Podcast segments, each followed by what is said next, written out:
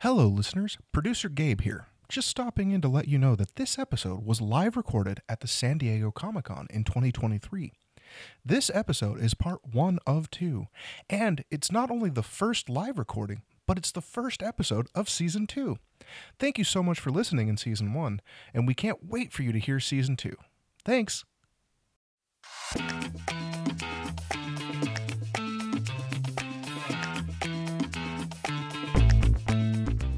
Welcome to The Future Starts With You, Season 2.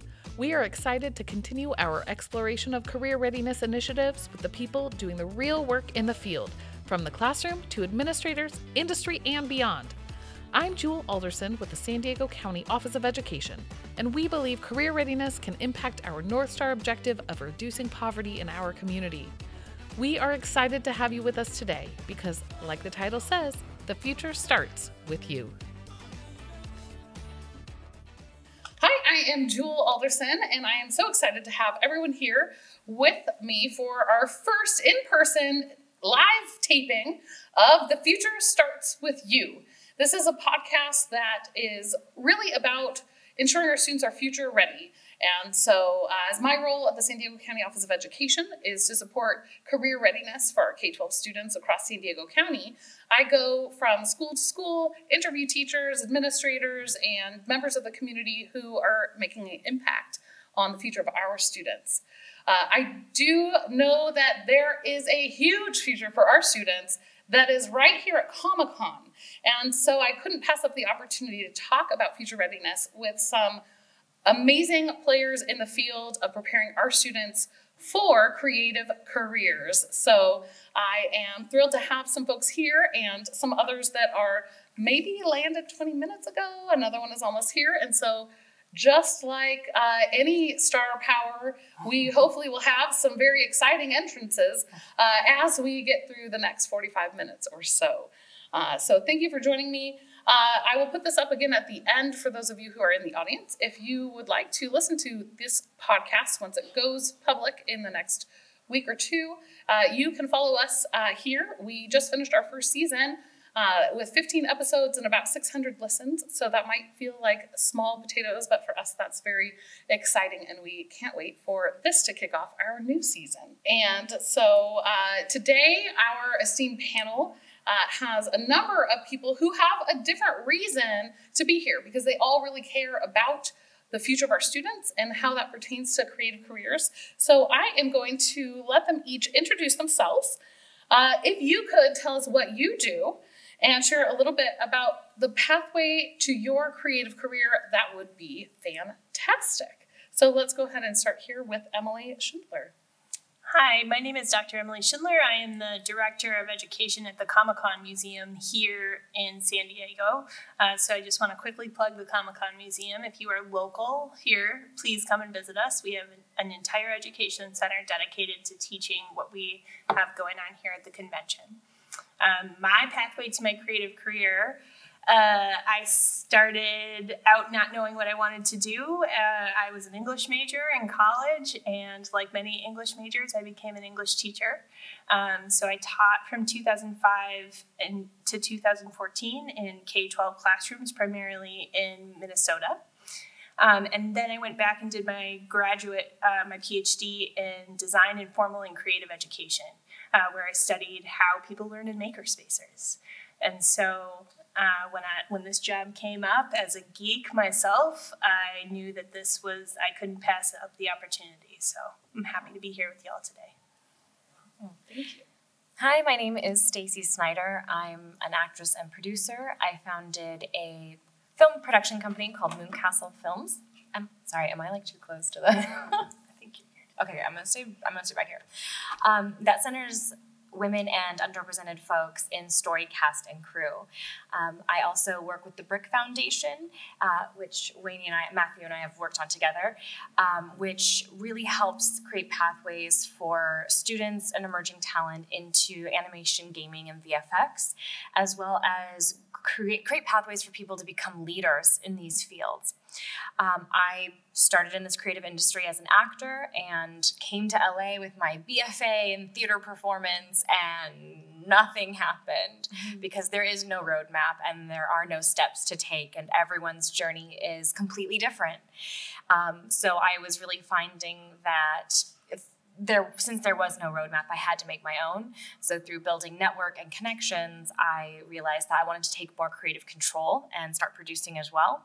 And i'm really grateful that i met the founders the one of the founders of BRIC on the kickball team and got to get looped into this work because it really aligns with my values as well. And it's um, just amazing to see the kind of impact that people are making in this industry and how much we are championing these young folks so that they can be successful in these careers. Thank you. Yeah, and some of you could be this could be the kickball team. So at the end of this, if you're like, I want to do things for creative careers, uh, come and look, talk to us because uh, and even if you're listening on the podcast, reach out because um, that is what the power also of Comic Con is, is the network. Uh, and we know in education it's a network, and so we want to continue that work. So Matt, tell us a little bit about where you, uh, what your career came from. Sure. Hello, everybody. Thank you for joining us. Um, my name is Matthew Waynee. Uh, I've been teaching for over 25 years. I started by doing Teach for America in rural Texas years ago. Uh, taught high school English and theater, and then ultimately wanted to go into writing myself. So I got a master's at USC in screenwriting. So I continued to work in the industry as a, writer and, and as a director for some shorter project projects and continued to teach along that time as well. Um, and 10 years ago, I was asked to, um, I'm at LA Unified right now, um, where I'm leading a, um, we're at a middle school, which is K through 12, uh, and I teach the high school animation and video production pathways. Uh, those didn't exist at the time that they hired me, and so they brought me in to sort of help build that. Um, and we've been able to do that by writing grants, bringing in partnerships. Um, primarily, my students are lower income students. Um, weren't really like aware even of a lot of the the jobs that existed in both animation and and uh, video production. So um, just introducing that to them and really sort of getting them engaged with that. Uh, and through the process, we've been able to have some great partners, including the BRIC Foundation, um, which we were their pilot program back in 2018. Um, and in the last couple of years, uh, my uh, animation kids have been one of three programs in all of North America working with Nickelodeon, where my kids have done 3D design, 2D animated shorts, as well as uh, a series development where they created a Bible. Uh, that was all last year, and so they had one once a month. They would have a master class with people from Nickelodeon, and then later that month they would start presenting their own projects so that they could kind of get feedback from that. So I'll elaborate on that as we go forward. But thank you for being here. Thank you.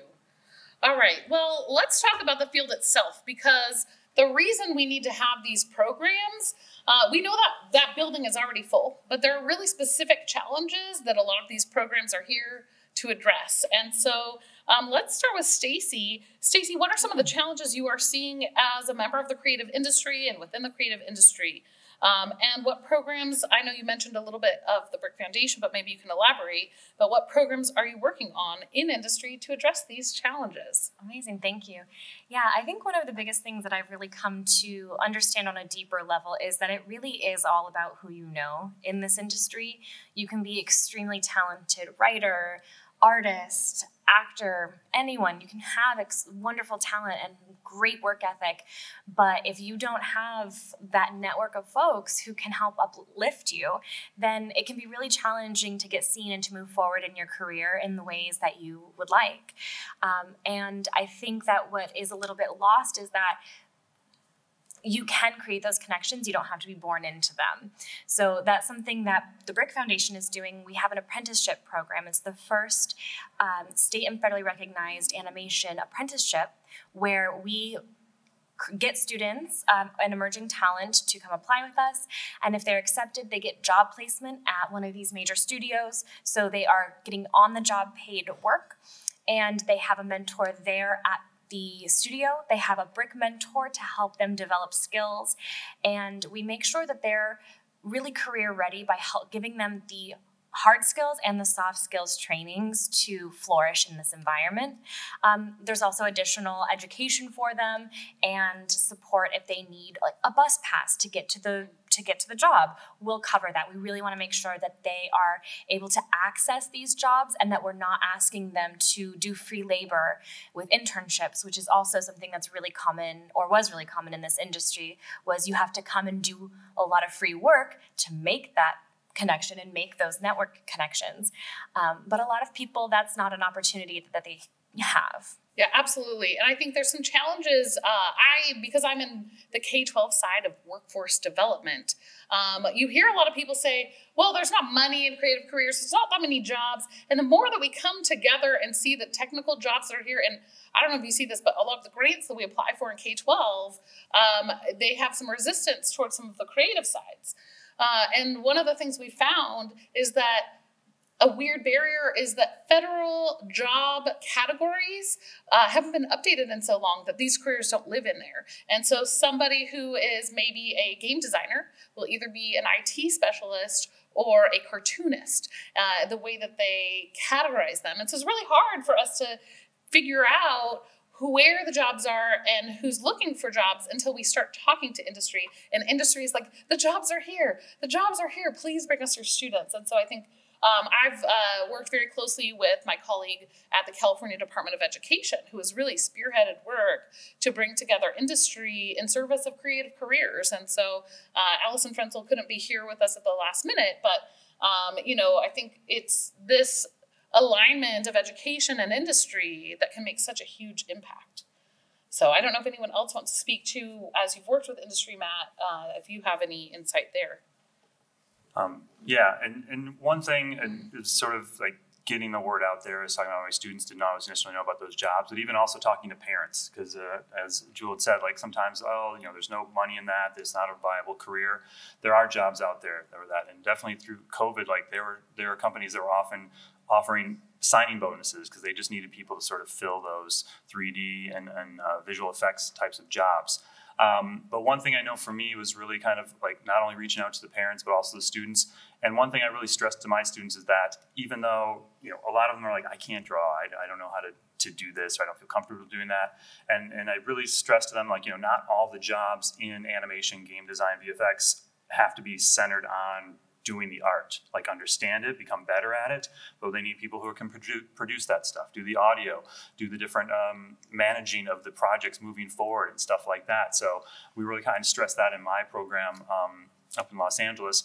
And as we've been working with the BRIC Foundation, um, now that they have their apprenticeship program, they've also launched their first pre apprenticeship program, which has been approved across California. So it's not just up in, in LA, but anywhere across that. And as they continue to build that out over the next year, they're going to have more and more sort of remote opportunities, whether it is uh, online classes, training, and different things like that. So for anybody out there who has students who are either middle school, high school, and even elementary, they can get started. But there will be resources and just skills that they can start getting used to and getting to know from there um, as they continue to develop up. And one last thing I'd share is just in addition to Nickelodeon, um, we've had my students been able to go into Illumination Pictures, have a tour there. They've gone to Amazon, they've gone to um, DreamWorks, and again, just sort of seeing those jobs and be able to speak to people. Um, and I think one good thing that came out of COVID is a lot of those studios are doing online guest speakers, panels, and stuff like that. So again, even if you can't get there as an educator, as a parent with your own uh, child or student, um, there are becoming more resources out there that, that are available and accessible. Uh, and so as we talk, and we started talking about industry and industry needs and where that's shifting and changing, um, we also then what we know is that the pathway to industry needs to change and shift. Uh, and so let's talk a little bit about what can shift in education and how that might be able to impact our students' abilities in those fields. So, Emily, what are your thoughts on the shifts in education that we could see in order to better prepare students for creative careers?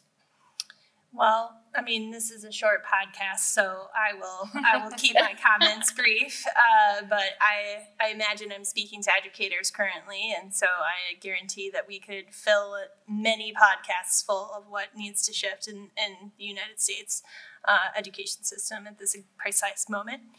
Um, but I would just highlight two things. Number one um, you know, I've had the great fortune now to work across educational settings. I've, you know, taught every grade from, uh, you know, PK through college and adults. Um, I have been in formal classrooms and I've been in informal institutions like museums and libraries as well. And what I notice across those spaces is that we have so we have so many of the good ideas all at the same time and we are not doing our job of connecting those ideas across those spaces. You know, as teachers, like if you teach fourth grade versus fifth grade, that's a silo. Never the twain shall meet, right? Mm-hmm. Uh, and, you know, we just have to start breaking those things down. Um, our work is collective work, um, and there are people. Uh, in communities like our museum, for instance, who are trying very hard to be the connectors. Um, and then the second thing that I would say is that, um, you know, we need to start recognizing the uh, texts that students take in by choice as important texts. So if that's a Marvel movie, then that is important, right? Because that is where they're having those intergenerational learning experiences. And as formal education institutions, we have to show those things as important and viable pathways to careers as well. Um, you know, reading a book is a lovely thing. I'm an English teacher, believe me, I can't get enough. But the most of the literate activity that we undertake now in the 21st century is not print based reading. Um, and so uh, I feel like we we sideline kids very very early uh, with our literacy practices, and I'm wondering, you know, how we can break those down moving forward. Uh, yeah, I think one of the things, like you said, you know, there's a lot of good ideas that are all happening often at once. Come on up to the front. All right. um, and as those ideas are happening, what does consistency look like? How do we make sure everyone has that chance to um, consistently experience that in our classrooms? So, all right, here we go. We're this is. I was like, you know, we got to make an entrance, right? So James Fauntleroy is uh, heading onto the stage for those of you who are uh, listening at home. And, uh, you know, it, traffic is always a challenge, and Comic Con adds 17 layers to that. So thank, thank you for joining and making it. Hello. All Hello, right. everyone. Look at all of you. All right. oh, we're turning on. Thank you. Hello, Perfect. everyone. Well, since we already did our introductions, can I give you a moment to Sure. uh, introduce yourself and share a little bit about the pathway you took to the creative career that you're in? I'm James Fauntleroy. I'm a songwriter and a producer and a school starter. I started a school in Inglewood about six years ago. I just got back from China. We opened one in Thailand. I mean Taiwan, excuse me. Thailand's next, and also one in Beijing. As a songwriter, I've written songs for everyone and their mom, literally people's moms. Um, I wrote songs with Rihanna and Drake and Chris Brown and Beyonce and Big Sean and Kendrick Lamar and the whole rest of the panel would be me listing off all these people I worked with. And then this year, I designed, um, redesigned Mickey Mouse for Disney's 100th anniversary, which was um, my life dream. I never dreamed of doing music. I always wanted to be a designer. So I I'm saw that on your Twitter feed. It looks amazing. Several times. It's on there quite a few times. I may bring it up again more today. And also, I'm wearing a real emerald. This is the Eye of Agamotto from Wow. ECG. They just gave me this to show you guys. They didn't give it to me because I can't even afford this all, in any sort of way. But that's me, everybody. Hey guys. All right, thank you. it has been a journey because I've gotten the text updates throughout the day, and so uh, I'm so oh, glad. I that like you- your outfit. Thank you, thank you. I've got I've got a crown hiding under here too. So uh, I'm Wonder Woman. For those of you who are listening later, I have to remember that uh, you can't all see uh, as this is technically a podcast recording. All right, so um, as we're kind of diving into those changes that we need to see, um, I think one question which I actually didn't put on the list, um, and it is a driving force between or behind a lot of the work that we see, is equity. And so, um, as we, as we look at a space where um, you know representation matters so so it's so important uh, to have representation. I wonder how that impacts the work that you all are doing, and um, why that is a piece of the work that you have. Yeah, the uh, the BRIC Foundation has an annual summit once a year um, that I produce, and we have two different days. We have one day that's the industry day, where we get industry leaders together and talk about the biggest issues facing DEIA in the industry right now and come up with a think tank solutions and then action on those solutions. The apprenticeship that we talked about earlier, that was a conversation that happened at Summit that said we need to create spaces and create paid opportunities for people because they can't come and do unpaid labor.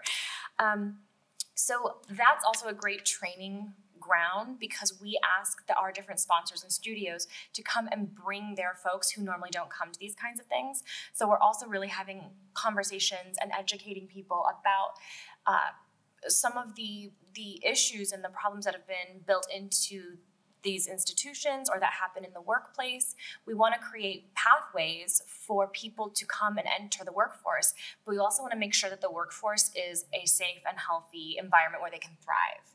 So we're really trying to reach in both directions further deeper and deeper into work culture and leadership why why can't people get past uh, entry level jobs and get into management uh, you see that if there is um, a woman or a person of color who is in a leadership position on set, for example, above the line, you'll see below the line more women and people of color than if not.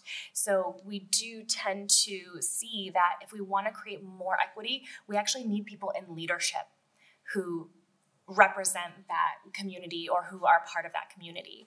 Um, and then our second day is our Talent Day, which is really focused on bringing people from underrepresented communities, from historically excluded groups, and giving them a chance to interface with industry folks, giving parents the education on the, the careers that are available, um, doing skills training. So we'll have software training events so they can learn the different softwares that these industries use. We have teacher training so the teachers can take that back into the classroom and teach their students, um, and really just make more access available to here's how you can get started and here's how you can start practicing now. Here's how you can refine your portfolio. Here's a mock interview and really build up your way into the workforce. Absolutely. I think you know there's something to be said about we build all these career pathways in our k-12 and we say you could go and do these things. And if they get there and they really encounter a work environment that's not welcoming and not comfortable um, then we're really not giving them the promise that we started out with. And so I agree. I think it's that balance between educational programs and then also making sure that you're ahead of work culture and you're working with those DEI, the diversity, equity, and inclusion folks at different companies, um, and helping to just engage in these conversations about ensuring that the workplace is really accepting of our students as they have opportunity there for the first time. Anyone else want to speak to kind of their initiative and how um, equity is at the forefront of those movements. That's something. Yeah, go for it. Here. I know I didn't want to like. I Sorry. thought you might need a little moment to rest. That's because I've been resting so hard here. in traffic, so I'm like I'm ready to go. All right.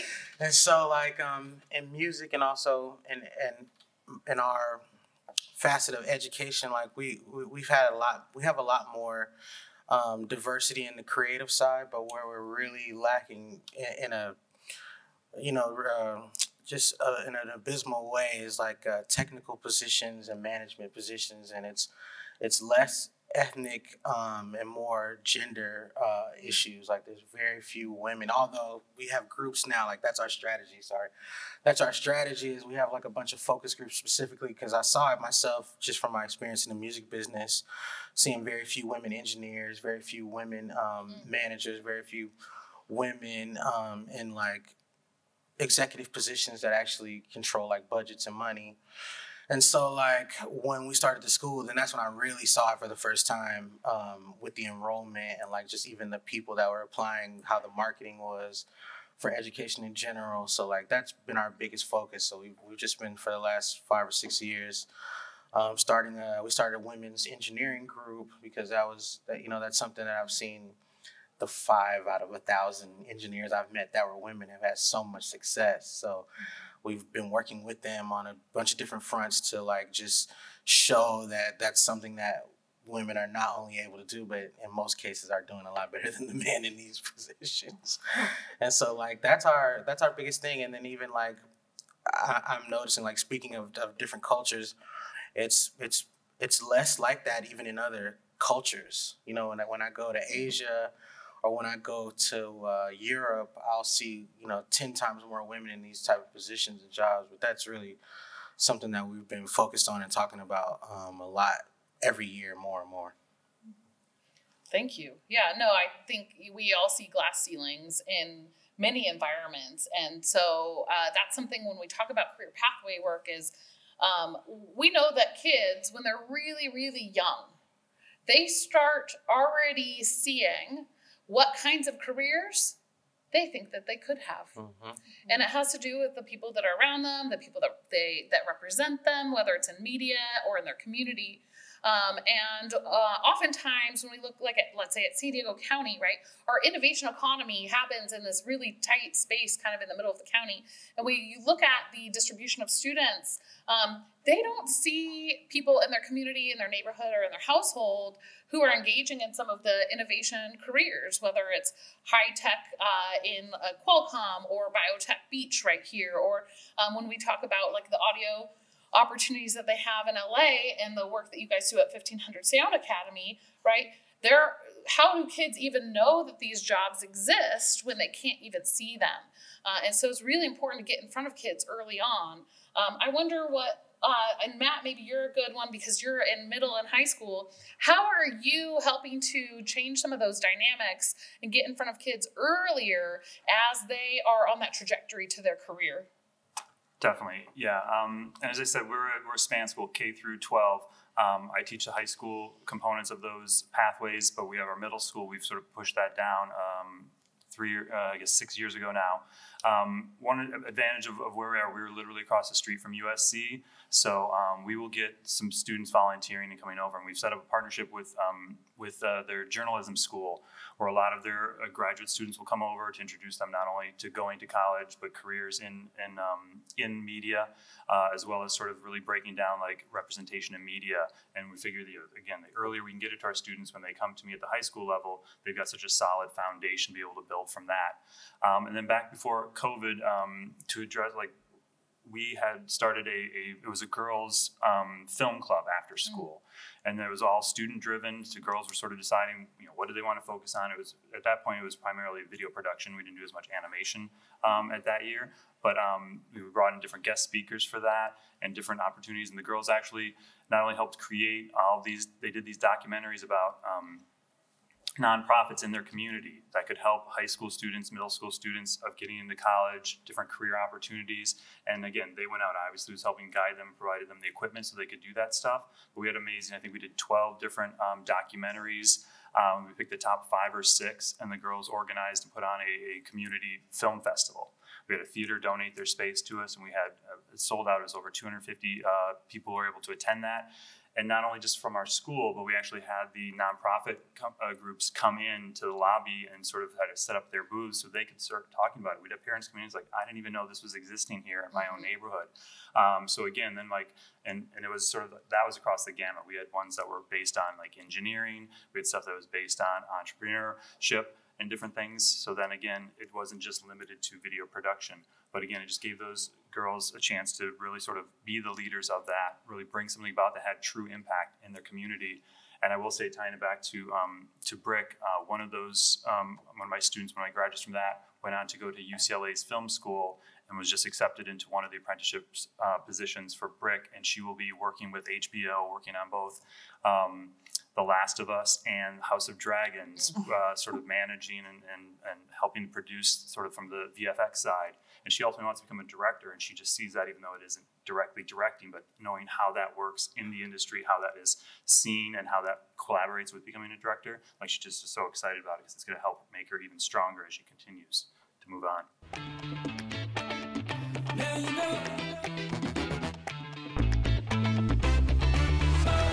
For joining us for another episode.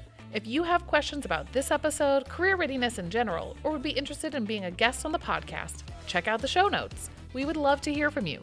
Keep up the good work until next time, because as you know, the future starts with you.